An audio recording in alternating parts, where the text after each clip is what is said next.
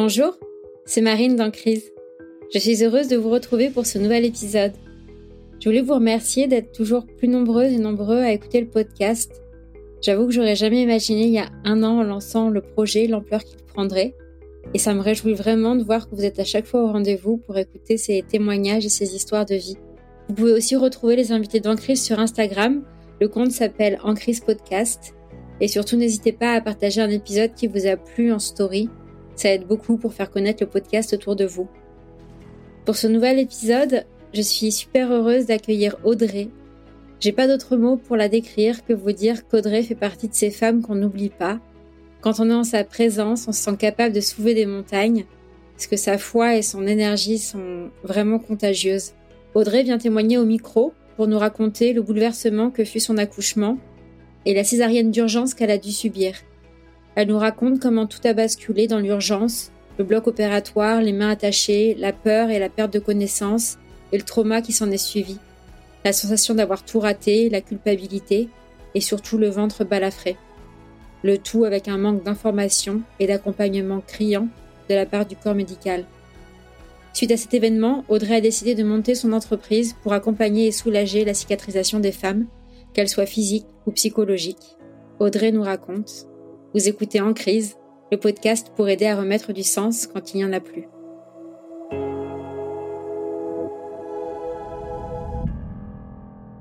Pour ce nouvel épisode d'Ancri, je suis ravie d'accueillir Audrey. Bonjour Audrey. Bonjour. Hyper heureuse de t'avoir enfin en face de moi. C'est partagé. Pour euh, ceux et celles qui ne te connaissent pas encore, est-ce que tu peux nous dire en quelques mots qui est Audrey? Oui, eh bien écoute, moi donc euh, je m'appelle Audrey. Je, commence rarement par ça, mais là je vais commencer par ça. Euh, je suis maman de deux enfants de moins de 4 ans et j'ai créé mon entreprise il y a deux ans suite à une crise et donc, je suis entrepreneur dans la santé de la femme, ce qu'on appelle la Femtech, donc la technologie au service de la santé des femmes. Génial. Et petit teasing donc sur cette crise qu'on attend. Pour euh, planter le décor, j'aime bien commencer les histoires par le début. Et le début, c'est l'enfance. Est-ce que tu peux nous en dire un peu plus sur euh, qui tu es, où tu as grandi, avec tes parents, le modèle familial, comment c'était dans les grandes lignes? On est trois, donc j'ai une petite sœur, un petit frère, c'est moi l'aîné. Mes parents sont toujours ensemble. Mais ils ont connu leur crise eux aussi, euh, je pense comme euh, tout le monde. Et voilà, on a beaucoup déménagé. Donc moi, j'ai pas vraiment de chez moi. Enfin, j'ai un chez moi depuis que j'ai créé ma famille au final, mais mm. euh, j'ai pas vraiment de chez moi, disons familial. c'est plutôt la cellule familiale de chez soi qui est difficile quand euh, les aînés s'en vont parce que du coup euh, ça casse un peu euh, tes fondations familiales puisque moi j'ai pas de, de, chez moi physique. En tout cas au niveau enfance. J'ai beaucoup déménagé et c'était quelque chose qui était assez difficile au final. Je pense que tu vois c'est dans les premières crises parce que bah, c'est quand même un peu des petits traumas à chaque fois hein. tu te tu, tous les trois ans t'arraches à tes amis à tes repères. Mais quelque part en fait c'est devenu une force aussi ce qui a fait que j'ai vécu dans pas mal de pays que tu vois je suis partie euh, parce que j'avais commencé à apprendre l'arabe. Je suis arrivée au Caire, j'avais à peine 20 ans, euh, sans peur, euh, genre avec ton sac. Et bon, il faudrait peut-être avoir un peu plus peur d'ailleurs pour éviter d'être complètement insouciant, mais pas que je sois insouciante, mais bon, enfin bref. en tout cas, ça m'a permis de plus avoir de doute ou de peur sur ma capacité à m'intégrer euh, dans des environnements, ce qui est très clairement lié à ça. tu vois, euh, donc ça, ça, m'a apporté des choses quand même dans ma vie, même si c'est un peu compliqué. Donc j'ai pas de lieu physique, même si j'ai de la famille, on va dire bretonne, voilà, pour situer un petit peu. Mais voilà, j'ai pas de région particulière à te donner. Et puis bah, j'ai beaucoup bougé, alors plutôt euh, hémisphère euh, nord de la France, on va dire, nord-Loire. Mais voilà, j'ai pas mal bougé. Et puis une enfance plutôt heureuse, beaucoup de sport, l'équitation en passion, qui a duré très longtemps, puisque ma mère avait acheté à l'époque euh, avec mes grands-parents. Mes parents avaient acheté un cheval euh, pour ma mère. Moi, j'avais 9 ans. Et elle est décédée en janvier dernier. Donc, ça te donne une idée de la longévité que cette jument a eu dans ma vie. Euh, donc ça a été un morceau très très très important de ma vie et je recommande d'ailleurs à tous les gens quand à un moment donné dans leur vie vivent des crises de se rapprocher des chevaux parce que mm. c'est vraiment des animaux qui partagent énormément et qui nous aident aussi à prendre sur nous mais de, la bonne façon parce que tu peux pas tricher avec mm. un cheval clairement mm. et c'est des relations qui apportent énormément donc je peux dire ça, je pense que ça peut beaucoup aider euh, dans des moments de dépression, des moments mm. euh, où on va mal. Euh, il y a beaucoup d'équithérapie, mais même sans ça, juste aller faire une balade à cheval, on n'a pas besoin de savoir très très bien monter à cheval, faire des balades au pas, juste dans des beaux paysages, la relation que c'est un animal qui est très calme. Franchement, c'est, ça peut être très fort. Donc voilà un peu sur l'enfance, du sport, des amis, beaucoup de déménagements. C'est drôle en synchronicité parce que cette semaine, on parlait justement de l'équithérapie et tous les bienfaits que ça pouvait avoir. Donc c'est drôle que tu m'en reparles au micro aujourd'hui. Et de la même manière, j'ai changé avec euh, une fille dans mon équipe qui a, pareil, beaucoup déménagé par rapport au travail de ses parents plus jeunes. Et souvent, la réaction, c'est ah, c'est génial, t'as tellement de chance, t'as fait tellement de pays. Et elle me disait oui, mais en fait, c'est aussi hyper dur de à chaque fois être déraciné, recommencer à relier des amitiés, changer d'école, de pays. Et c'est des parcours de vie qui sont euh, un peu extraordinaires, qui sortent du commun. Mais euh, c'est vrai que ça vient avec son lot d'avantages pour la vie, son, son lot de. j'ai l'impression d'être toujours déraciné. Ouais, puis je pense qu'en fait, la, chose la plus importante, c'est que pour avoir vécu beaucoup à l'étranger, d'avoir euh, croisé beaucoup de familles euh, de diplomates, tout simplement de gens qui bossent à l'étranger et qui changeaient beaucoup de pays, ce qui compte, c'est l'accompagnement, en fait. Et je pense que moi, mes parents étaient, ils nous ont eu très jeunes, et je pense qu'en fait, ils n'avaient pas conscience que c'était OK de bouger beaucoup, mais qu'il fallait un peu accompagner les, mouvements. Et je leur en veux pas parce qu'en fait, ils avaient juste pas les clés, tu vois. Et je pense que c'est ça qui a un petit peu euh, péché, quoi, dans le sens où, ouais, c'est quand même un job et que tu vois, quand tu fais ta rentrée en en première euh, que c'est un gros déracisement et que tu te dis mais pourquoi j'ai aussi peur? Enfin, je suis comme au lycée, j'ai pas 4 ans euh, et que tu te dis plus jamais je vais avoir peur comme ça dans ma vie. Euh, moi, pour moi, ça a été un jour de déclic quoi. Et j'ai mm. plus jamais eu peur. Ça t'oblige à une espèce de travail intérieur et à travailler sur toi. Et je me dis que si tu peux le commencer un peu plus jeune, c'est bien comme ça, c'est moins violent quand tu dois te le faire une bonne fois, tu vois. Mais voilà. On va commencer aujourd'hui, maintenant, parler de cette crise pour laquelle tu es venu témoigner. Je te laisse choisir le moment à laquelle, euh, la date à laquelle tu veux la faire commencer dans l'histoire. Ouais. Bah, en fait, tu vois, contrairement, je pense à des parcours euh, de personnes qui tombent malades, par exemple, qui ont un diagnostic qui vient un peu comme euh, une date un peu fixe, en fait, hein, peut-être même l'heure et la minute à laquelle mm. tu as le coup de téléphone. moi, je pense que la crise que j'ai vécue, euh, m'a permis de réaliser qu'en fait, avant, j'avais. Alors, il y a, y a, une crise hein, euh, datée, etc., on va en parler, qui est mm. ma césarienne d'urgence. Mais en fait, ça vient révéler des, micro-crises précédentes. Et ça, j'en ai pris conscience assez tardivement. J'en ai pris conscience euh, en entreprenant, mais aussi en, en, témoignant aussi dans des podcasts qui m'ont fait aussi réfléchir et où je me suis. J'étais obligée de réfléchir à ma propre vie, ce qu'on ne fait jamais.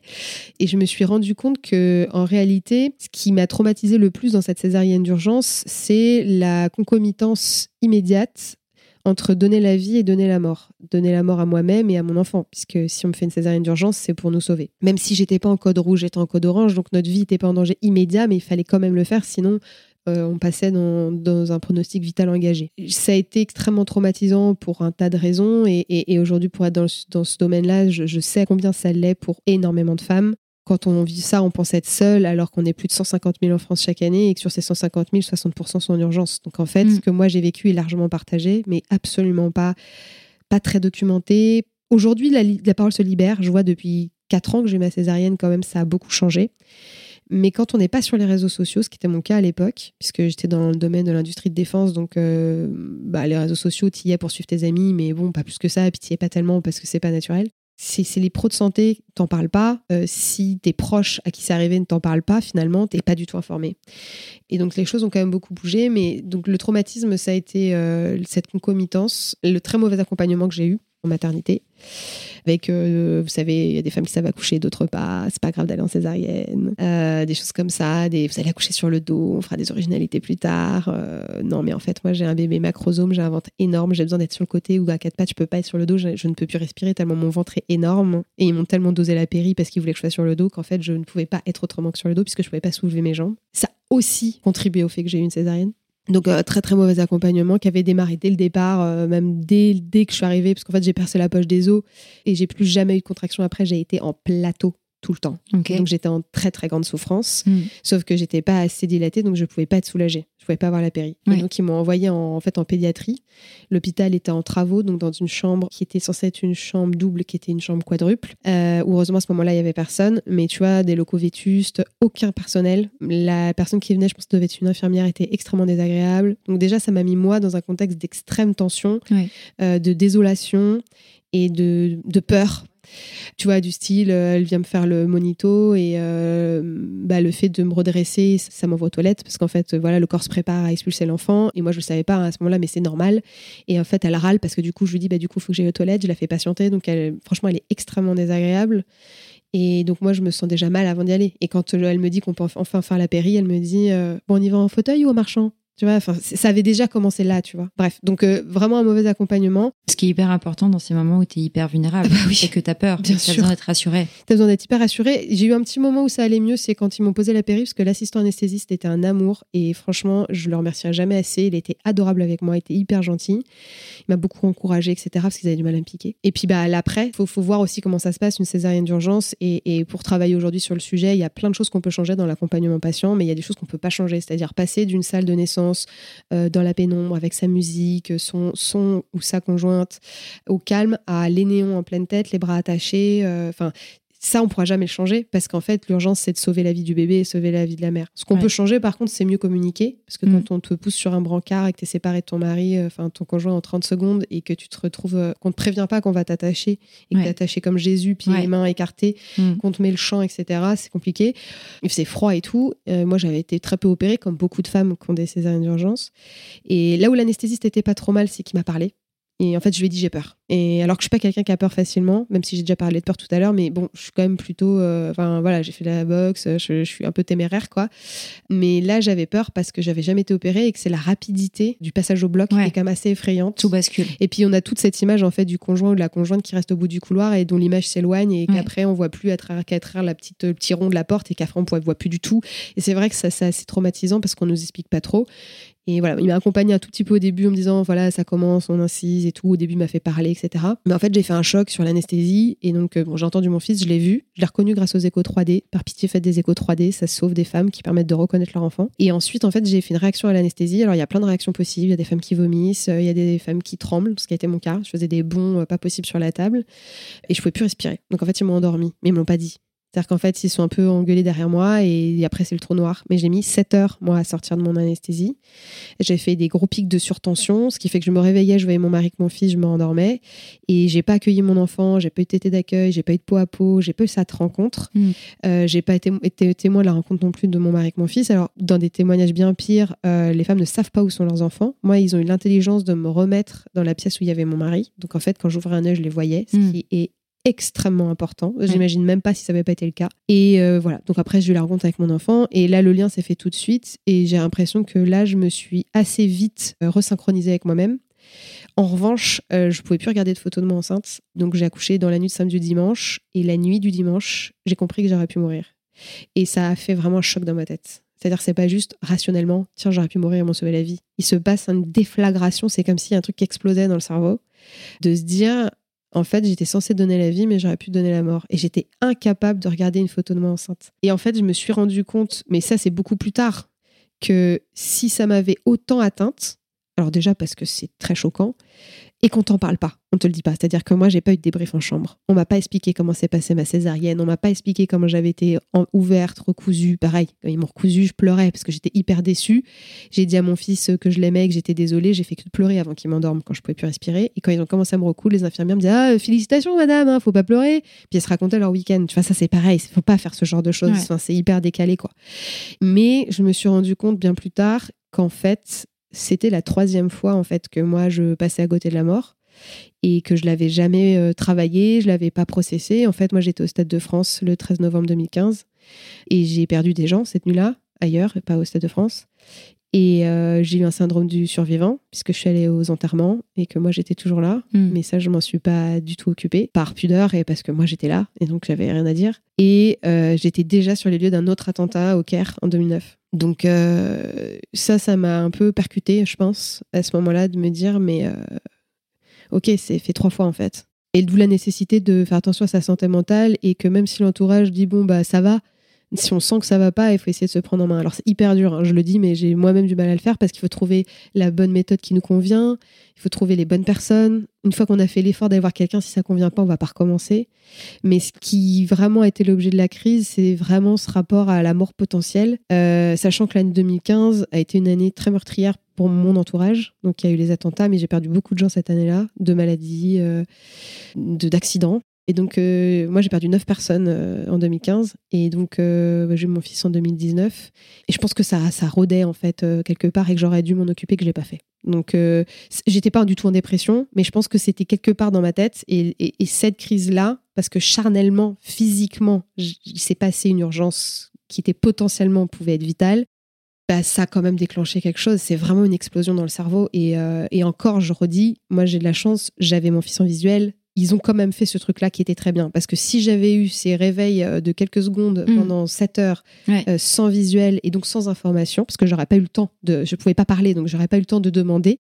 euh, je pense que ouais, la, la dépression, elle serait arrivée tout de suite, et c'est le cas de plein de femmes. Donc euh, c'est important aussi qu'elles entendent que si elles l'ont mal vécu, c'est normal, Mm. et que c'est pas elles qui sont bizarres. C'est que c'est pas normal d'être seule et de pas être aux côtés de son enfant, au moins de son enfant. Ça donne envie de, que tous les personnels de santé écoutent ce témoignage pour euh, comprendre à quel point c'est gravissime de laisser une femme se réveiller seule dans une chambre sans son enfant, qu'elle n'a même pas vu naître. Et j'ai une question pour toi quand tu disais euh, je pouvais pas me regarder en photo enceinte. D'après toi, c'était lié à quoi? C'était la honte de se dire cet événement heureux est devenu euh, En fait, a été j'ai- gâché? En fait, j'ai été, j'ai été tout de suite très heureuse. C'est-à-dire, j'étais, enfin, dans le sens où euh, c'est très étrange à expliquer. J'étais très heureuse parce qu'il était là, parce qu'il était beau, parce qu'il était en pleine forme, parce que c'est vrai que du fait qu'il soit césarisé, bah, c'est vrai qu'il était beau tout de suite. C'est vrai que les enfants césarisés, tu vois, ils sont pas passés, ce qui est un gros problème d'ailleurs.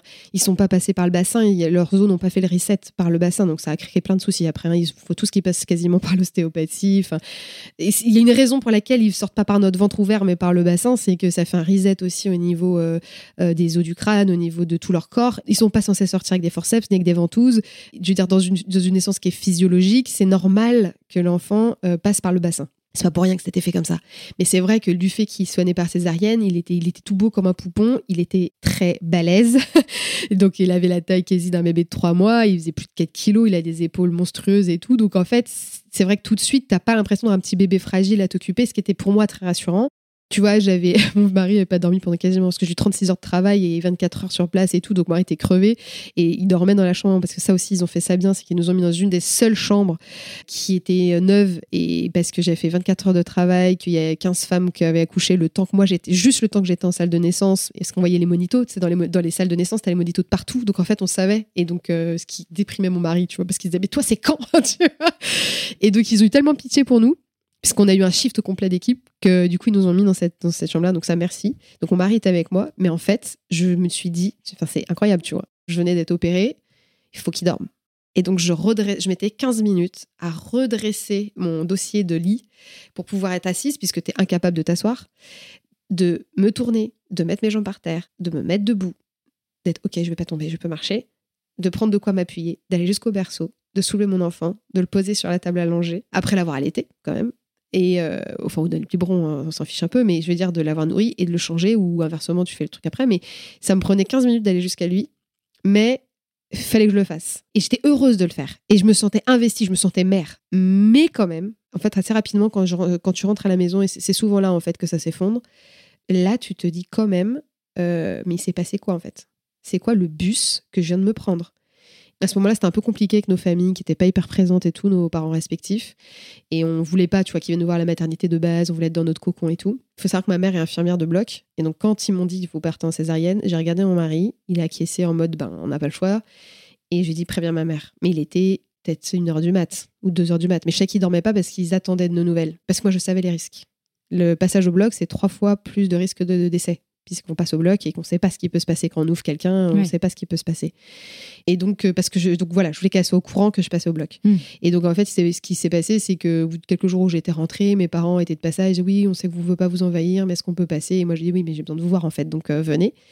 Et je me rappellerai toujours de ma mère qui me voit debout, habillée et tout, coiffée, et qui- euh, donc à J5, Mm. parce que je suis sortie à, à J3 hein, avec une césarienne. Ils m'ont sortie à J3 parce qu'on était deux, qu'on se débrouillait bien, qu'ils avaient besoin de la chambre. Donc ils m'ont sorti avant, avant ma montée de lait et euh, Ouais, super tôt. très tôt, ce qui est une énorme erreur.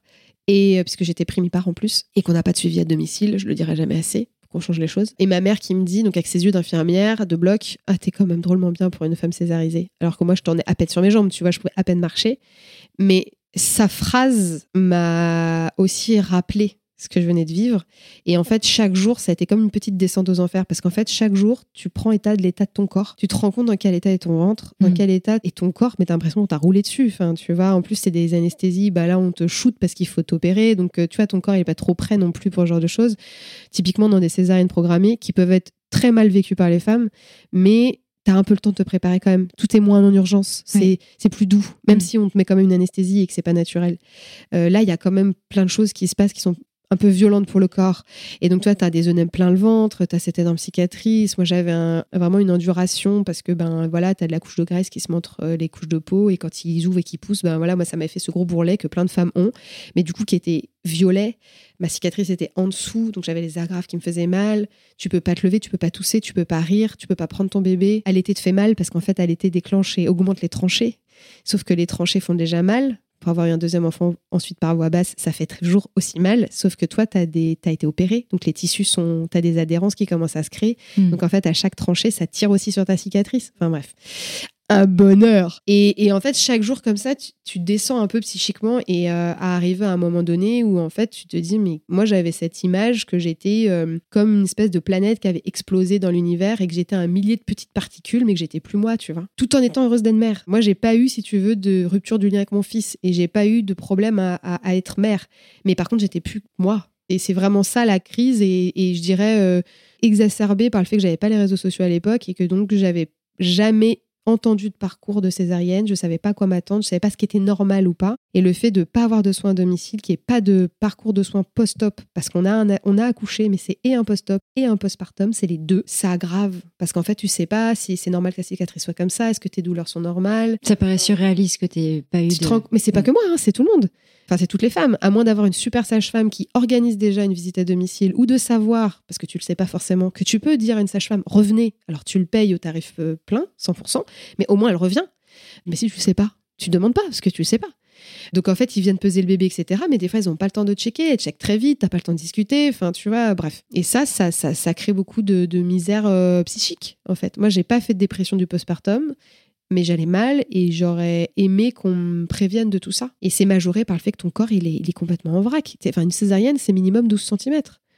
12 cm ouverts sur le ventre, où on a traversé toutes tes couches de corps, de ta peau jusqu'à l'intérieur de ton utérus. Il y n'y a rien qui est aussi invasif que ça. C'est la plus invasive, tu vois. Donc, euh, en fait, tu te retrouves très ignorante, alors que toute chirurgie que tu vas avoir, quand tu vas voir un chirurgien, il va tout expliquer. Alors, on va faire ça, vous allez être endormi, on va vous ouvrir comme ça. Mm. Alors, il y aura peut-être ça, ça va peut-être ressembler à ça, vous ressentirez peut-être tel et tel symptôme. Il va même te parler des risques potentiels, des, complications. Mais avec la César, rien. Et comme ils n'ont pas le temps de te débriefer en chambre, certains hôpitaux le font bien. Et attention, je tape pas sur les soignants, c'est un problème de système. Hmm. Alors il y a des cons, hein, bien sûr, partout, mais c'est un problème de système. C'est un problème de process.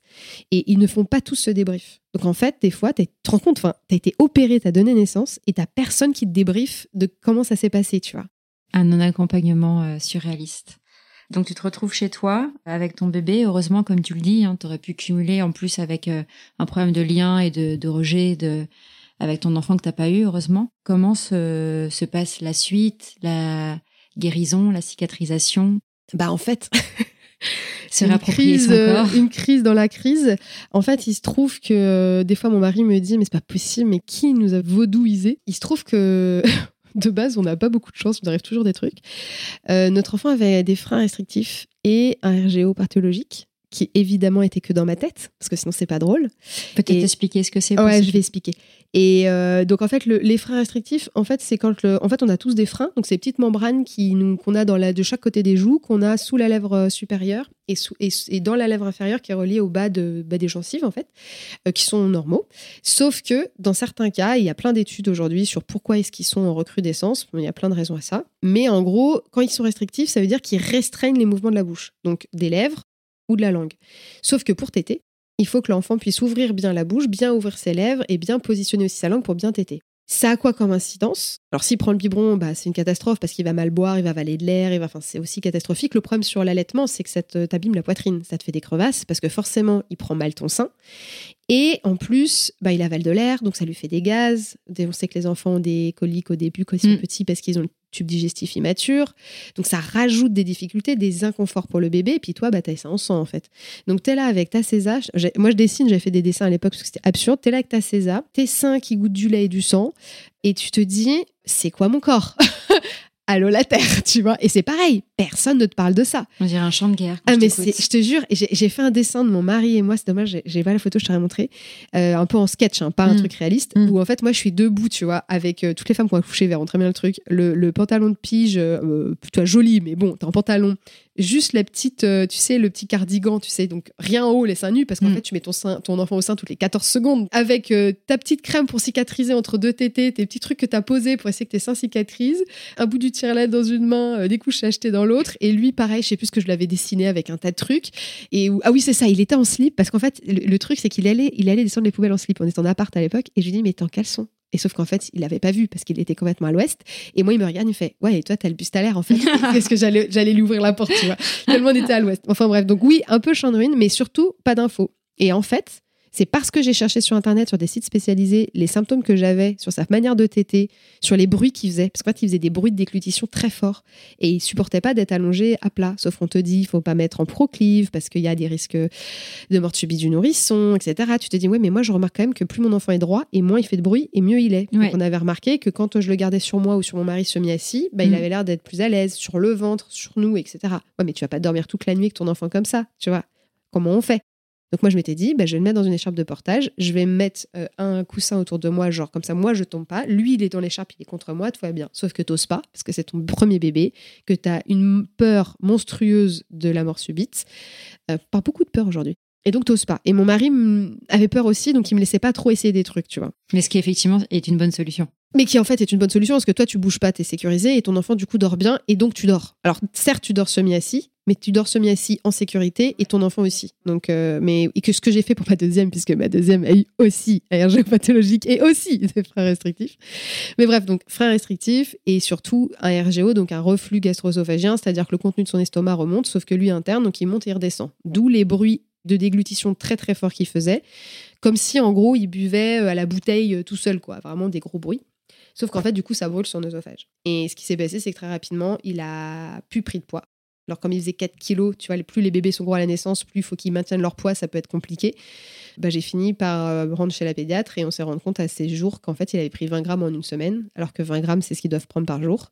Et donc, j'ai été hospitalisée en néonate avec mon enfant à ces jours, avec ma César. C'était génial. Donc, ça, ça rajoutait un peu. Euh, voilà. Ah, bah, euh, votre enfant va être là et vous, vous allez être là-bas en pédiatrie. Ah non, enfin, je vous explique, ça va pas être possible. C'est-à-dire que moi, en fait, je ne me décolle pas de mon enfant. Parce que moi, ce trauma, en fait, m'a créé une, hyper, hyper, hyper vigilance. vigilance. Hmm. ce qui fait que j'avais même du mal à aller prendre ma douche sans le, sans le voir. Ah oui, t'as cumulé. Euh, ouais. Et donc, euh, donc, je dormais sur un fauteuil euh, dans sa chambre en néonate. Et il me, elle me réveillait la nuit pour que je me mette au tir à lait et tout. Bref. Et en fait, ce qui s'est passé, d'où la, l'aggravation de la crise, entre guillemets, c'est que, en fait, je me suis pas occupée de moi. J'ai été obsédée par le fait de trouver ce qu'avait mon fils et le soulager. Et ensuite, il a fallu que je reprenne le boulot, quand même. Après, tu cumules avec les problèmes de garde, le fait que tu trouves pas vraiment ce qu'il a, que ta pédiatre te dit mais non, euh, ça a l'air d'aller très bien. Et moi, je vous dis que vraiment ça va pas. On est obligé de marcher pendant une demi-heure, 40 minutes après qu'il ait mangé pour qu'il puisse euh, aller bien et être posé. Hmm. On dort pas, on est hyper fatigué et tout. Bah, c'est normal, en fait, vous êtes parents. Je rappelle quand même que des enfants meurent chaque année d'être secoués par leurs parents et que aider des parents qui sont en grande souffrance parce qu'ils manquent de sommeil, c'est sauver la vie des enfants. Donc heureusement qu'on était, moi j'ai une sœur qui est puère en, en, urgence pédiatrique. Heureusement que grâce à elle j'ai été sensibilisée à tout ça. Je dis pas que j'aurais secoué mes enfants, mais disons qu'en ayant bien été informée de ça, j'étais hyper vigilante et que dès qu'on sentait qu'on était trop crevé, on se relayait. J'ai aussi un conjoint qui est très impliqué, donc euh, on est vraiment une équipe.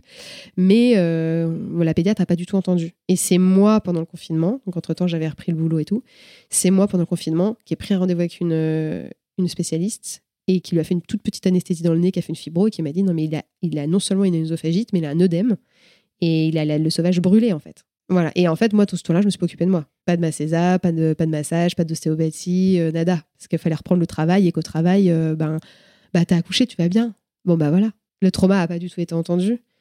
Donc, euh, et par l'entourage en général. Parce qu'à l'époque, on parlait pas, tout le monde était pas tant autant que sur les réseaux sociaux, je pense qu'aujourd'hui, et qu'on parlait pas de ces sujets-là. Moins. Et que le fait que oui, je pouvais aller bien et que oui, j'étais contente d'avoir mon fils et que je passais des super moments avec lui, mais en même temps, je, ça avait cassé quelque chose et ça, c'était pas entendable. Et, voilà, et donc euh, jusqu'à ces un an et demi, j'étais obsédée par son parcours de soins à lui. Et j'ai fini par trouver les professionnels qui ont permis de créer un, parcours de soins intégratif. C'est pour ça que je suis autant attachée à ça dans ma création d'entreprise aujourd'hui.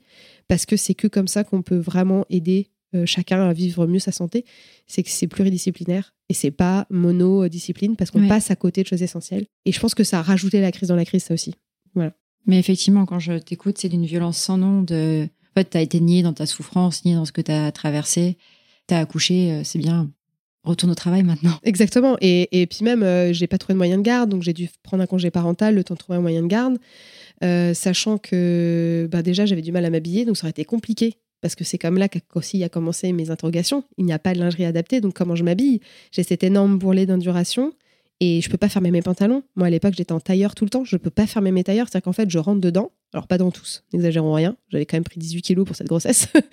Euh, mais ça, c'est pareil, tu vois. Le fait d'être opéré, j'ai perdu beaucoup plus vite la grande partie de mes kilos d'un coup que finalement tu reprends un petit peu après parce que l'allaitement se met pas bien en place, ton corps a du mal à digérer, puis il était opéré, comprend pas trop.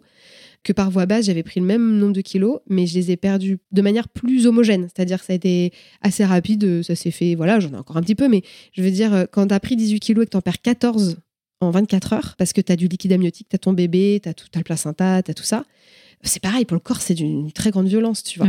Mais j'avais quand même ce problème physique. Je, je peux pas m'habiller je peux pas aller bosser. Et en même temps j'avais pas de moyen de garde. Donc en fait euh, j'ai pris un peu de temps avec mon enfant mais c'est pareil tu vois on m'envoie quand on est en congé parental le contrat est, suspendu avec l'entreprise. Et mon chef comprenait pas en fait. Il continuait de me dire ouais il y a euh, telle soirée truc est-ce que tu peux aller à telle réception? J'étais là mais déjà en fait je travaille plus pour l'entreprise je suis en congé parental parce que vous soutenez pas euh, le fait d'avoir des crèches. Donc en fait euh, je viens de rentrer un contrat de 2 milliards dans la boîte, et j'ai aucune aide pour trouver un moyen de garde pour mon, enfant, je peux pas revenir. Et puis, by the way, je peux pas m'habiller. Mais bon, ça, euh, il n'aurait même pas entendu, tu vois. Alors que c'est un vrai sujet. C'est-à-dire que les femmes qui sont opérées aujourd'hui de cancer, d'endométriose, de tout un tas de sujets gynéco ou autres, en tout cas liés alors, à une maladie féminine, ou voilà, plus les césariennes, bah en fait, ouais, tu peux pas t'habiller, tu peux pas être assis. Potentiellement, tu peux pas prendre le métro parce qu'en fait, c'est trop long et que le transport en commun, être debout et tout, ça tire trop. Je rappelle que quand on a une césarienne, on a le même congé mat que les femmes qui accouchent par voie basse. Et puis les voix basses, quand tu as une épisiotomie monstrueuse, c'est pareil. Enfin, je veux dire, à trois mois et demi, t'es pas apte. Tu T'es mm. ni apte à être debout, tu t'es pas apte à avoir un, métier qui a des conditions physiques euh, intenses, ou même tout simplement être debout toute la journée. Je veux dire, euh, quelqu'un qui est coiffeur, par exemple, une coiffeuse, elle est debout toute la journée. Impossible. Euh, ben, c'est pas possible. Mm. quelqu'un qui est assis toute la journée, pareil. On a, on a trois mois et demi comme, je veux dire, qu'on ait une cicatrice pathologique. Quand je dis pathologique, c'est qui t'handicape dans ton quotidien, ou pas. T'as le même congé et c'est pas allongé. Ce qui rajoute de la crise à la crise, parce qu'en fait, toi, tu te dis, mais attends, je suis pas quand même toute seule à vivre ça. Ça veut dire quoi? C'est que la société nie totalement toutes les femmes qui passent par là? Et, l'ampleur, je dirais, de. Je pense que moi, je trouve une catastrophe sociale. C'est quand j'ai fait mes, au début, mes, pas mes études de marché, mais mes questionnaires vers les femmes, sans dire ce que je voulais faire, et que j'ai vu les cas de figure et que je suis allée regarder les chiffres annuels. Je me suis dit, mais attends, mais c'est. Et personne n'en parle. Et personne n'en parle. Hmm. Parce que dans la tête des gens, tu as ce truc, si tu as été opéré, c'est qu'il devait y avoir une action. Si l'action a eu lieu, c'est que tout va bien. Le truc qu'on dit aux mamans césarisées, c'est Oui, mais vous avez, bébé va bien, c'est le principal. Et ce qu'on va dire à des femmes qui sont opérées dans le cadre de la maladie, Ouais, mais on a retiré la tumeur. Mais en fait, va vivre avec mon corps maintenant. Et, comment moi j'ai vécu les choses si j'ai pas été accompagnée? Ah non, tu vois. Il y a un post-opératoire et, a un travail euh, qui, qui, doit être fait pour euh, se réapproprier son corps et, et soigner son corps et son, son esprit, parce que c'est aussi la tête. Et t'as, et, des femmes qui vont très bien après des césariennes, et t'as des femmes qui vivent des césariennes très traumatiques, qui vont bien parce qu'elles ont été bien accompagnées, parce qu'elles ont été bien prises en charge. T'as des femmes aussi qui accouchent de manière physiologique en 40 minutes, et qui sont traumatisées parce qu'elles ont, elles ont rien compris en fait. Et alors, ça a été trop vite. Ce qui compte, c'est... Alors, moi, je suis pas du tout anti-césarienne. Euh, tu me verras jamais signer des pétitions ou quoi. Je suis persuadée que c'est formidable que ça existe pour nous sauver la vie, mais ça, doit être accompagné. Il faut communiquer, il faut informer. Et il faut qu'il y ait un vrai process de suivi de parcours de soins pour que les femmes soient bien accompagnées. Débriefer en chambre, c'est bien, mais les gars, on va oublier. Parce qu'en fait, on est trauma. Mais vous avez planté une première graine. Il va falloir nous redébriefer encore avant de partir. Et il faudra nous redébriefer encore un ou deux mois après. Le pic de dépression du postpartum, il est euh, tout confondu, il est à trois mois. Pourquoi? C'est là où on reprend le travail, c'est là où on nous fait arrêter l'allaitement. Je dis on nous fait parce qu'en fait, même si on demande aux entreprises de plus de 100 salariés d'avoir une salle pour l'allaitement, hmm. c'est pas dans les faits, la loi n'est pas n'est pas appliquée partout et respectée, euh, que les femmes se sentent stigmatisées. Même si je pense qu'aujourd'hui on parle beaucoup plus d'allaitement et que c'est mais je suis peut-être biaisée parce que je, suis là-dedans tout le temps donc peut-être mon, mon, avis est biaisé mais j'ai l'impression qu'on en parle un peu plus que c'est un petit peu plus accepté par la société mais la femme va être stigmatisée donc on n'est pas accompagné à, faire ça. Donc et on se sépare de l'enfant et, et, que quelque part faut être honnête même si on adore son travail qu'on a envie d'aller bosser pour une grande majorité des femmes trois mois c'est hyper tôt. Et donc en fait le pic est là. Il faut savoir que quand on a une césarienne le risque de faire une dépression d'une postpartum est majoré de 15% et c'est des études qui datent un petit peu, donc je pense que si on pouvait les mettre à jour, ce serait mm. pas mal. Et malheureusement, je pense que les chiffres seraient plus importants. L'hôpital américain, euh, une des gynécologues de l'hôpital américain estime que la moitié des césars d'urgence vivent des syndromes de stress post-traumatique non détectés, non traités. Et je vais malheureusement devoir vous dire que le dernier rapport de santé périnatale redit que le suicide, c'est la première cause de mortalité des femmes dans la première année de vie de l'enfant, ex aequo avec les risques cardiovasculaires, qui restent la première cause de mortalité des femmes, euh, tout confondu. Et c'est pas pour rien, c'est pour aussi tout ce que je viens de raconter. Et moi, j'estime aujourd'hui que plus les femmes, la société, les hommes est au courant de comment ça se passe, mieux on apporte de cytocine aux femmes qui vivent ça et qu'on peut leur permettre d'être euh, d'être d'être cajolée, d'être écoutée, d'être euh, ouais, d'avoir des tout petits soins. Une femme qui a été euh, césarisée ou qui a eu un accouchement très difficile, euh, on vient pas la voir pour qu'elle nous serve le café, quoi. Et ça, ça se voit encore beaucoup trop.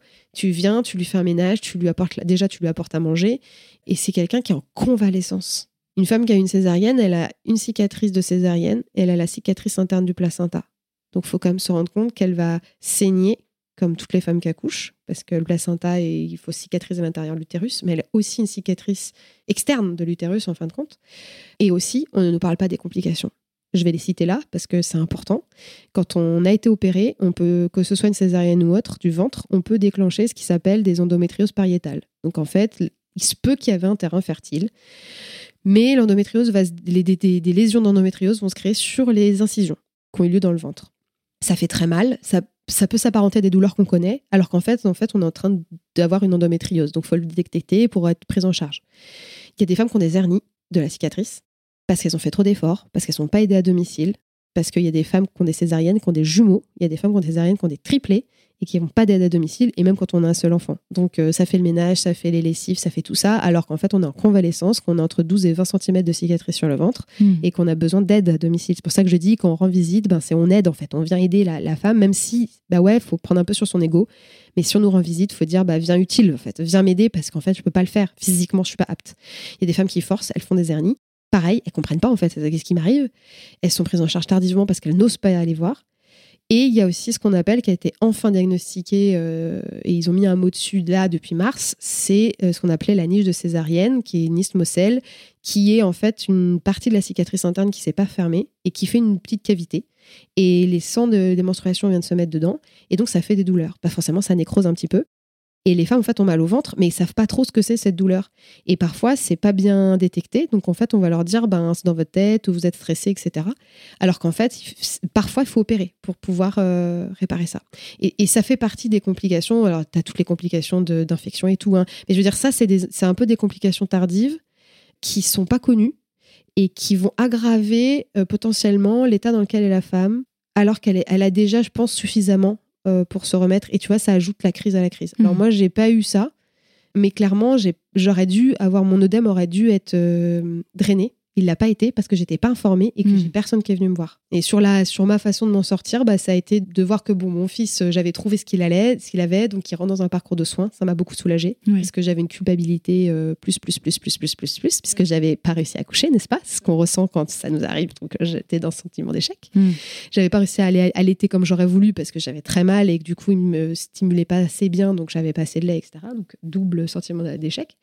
Puis c'est que finalement par rapport à ma boîte, le fait de pas avoir de mode de garde, le fait qu'on rentre en Covid, je me redis quand même, j'accouche par césarienne en mai et en décembre, je, pour aller au boulot pendant les gilets jaunes, j'y vais en courant avec mon sac sur le dos. Donc tu vois, tu te dis, j'avais quand même, je m'étais quand même remis une shape pas trop mal, tu vois, parce que j'avais quand même quelques kilomètres à faire. Et en fait, très rapidement Covid. Et je perds mon mode de garde parce que euh, il faut une subvention entreprise. Et pendant le Covid, ils me disent, bah, on vous garde pas s'il n'y a pas de dossier entreprise. Et ma boîte refuse en fait de m'aider à avoir un mode de garde. Et donc, je n'ai plus de mode de garde pour mon fils. Et ça, ça va être en fait, la, je dirais, la, le déclencheur. Ouais, le déclencheur de euh, est-ce que c'est un environnement dans lequel j'ai envie de travailler? Je sais que tu as d'autres invités qui ont eu ces, réactions-là, de se dire quand tu tombes très malade ou que tu es proche de la mort ou que tu vis comme ça des choses où tu es un peu dans un instinct de survie, de pulsion de vie permanente. Euh, quel sens je veux donner à ma vie? Dans quel environnement j'ai envie de travailler? Qu'est-ce que j'ai envie de faire Et comme j'avais traversé ça et que je m'étais rendu compte que je n'étais pas la seule à l'avoir vécu, que ma boîte, entre guillemets, me laissait un peu tomber. Puis bon, je passe aussi d'autres choses qui se sont passées sur mon retour, euh, qui se sont très mal passées. Je décide en fait, du fait des retours que j'ai des femmes, des questionnaires et de mes études de marché, je, me, bah, je décide de me lancer en fait. Et je me dis, bah, je vais entreprendre, je vais essayer. quoi. Donc voilà. Waouh, quel parcours et ça me donne envie de te poser la question, euh, parce que pareil, on a, on a un teasing sur cet entrepreneuriat. Si tu veux nous raconter euh, ton projet et dans quoi tu t'es lancé ben, en fait, j'ai décidé de créer euh, une entreprise dans laquelle les femmes qui ont des cicatrices se trouveraient plus seules, verraient des corps comme les leurs et trouveraient des réponses quel que soit le moment de leur parcours. Donc j'ai créé une société qui s'appelle Wounded Women, ça veut dire femme blessée en anglais, parce que je voulais qu'il y ait sentiment de blessure, mais comme il y a un jeu de mots avec Wonder Woman, c'est sentiment de puissance. Euh, je dis toujours tu es puissante, je mets mes petits stickers tu es puissante partout, euh, dans les commandes et partout, euh, pour les, les, clientes. Et j'en envoie aux pros aussi, qui les donnent à leurs patientes. Et donc c'est structuré en trois, trois activités. La première, la lingerie adaptée. Donc j'ai créé une lingerie adaptée pour les cicatrices abdominales, donc premièrement pour les césariennes, mais pour aussi toutes les autres femmes qui sont opérées du ventre, euh, voilà, de cancer, de maladie, euh, soit, ou même de, qui ont juste des douleurs au ventre, qui ont besoin d'avoir le, ventre maintenu pour pouvoir s'habiller, pouvoir faire du sport, pouvoir être libre. Euh, donc libérer les femmes grâce à une lingerie adaptée, voilà, avec une innovation, avec un textile spécifique, etc. Une activité qui, donc euh, ça c'était Wounded Women Underwear, Wounded Women Care qui est sur la partie prévention, sensibilisation, informer les femmes sur les parcours post-opératoires, comment potentiellement si on sait qu'on va se faire opérer, comment on se prépare. Si jamais on est dans l'après et qu'on manque d'informations, bah, trouver justement des ressources avec notamment quel euh, écosystème de soignants je peux voir, qui peut m'aider et puis voilà euh, quelques informations aussi sur toutes les complications qu'il peut y avoir. Et, le et, former les professionnels. Là, on est en train de faire des formations à la demande des professionnels sur l'écosystème de soins, sur le parcours patient, pour mieux comprendre. Euh, je suis kiné, je reçois une femme qui a une césarienne, mais en fait, elle est passée par quoi? C'est quoi son besoin? Dans quel écosystème elle évolue? Et une grosse demande.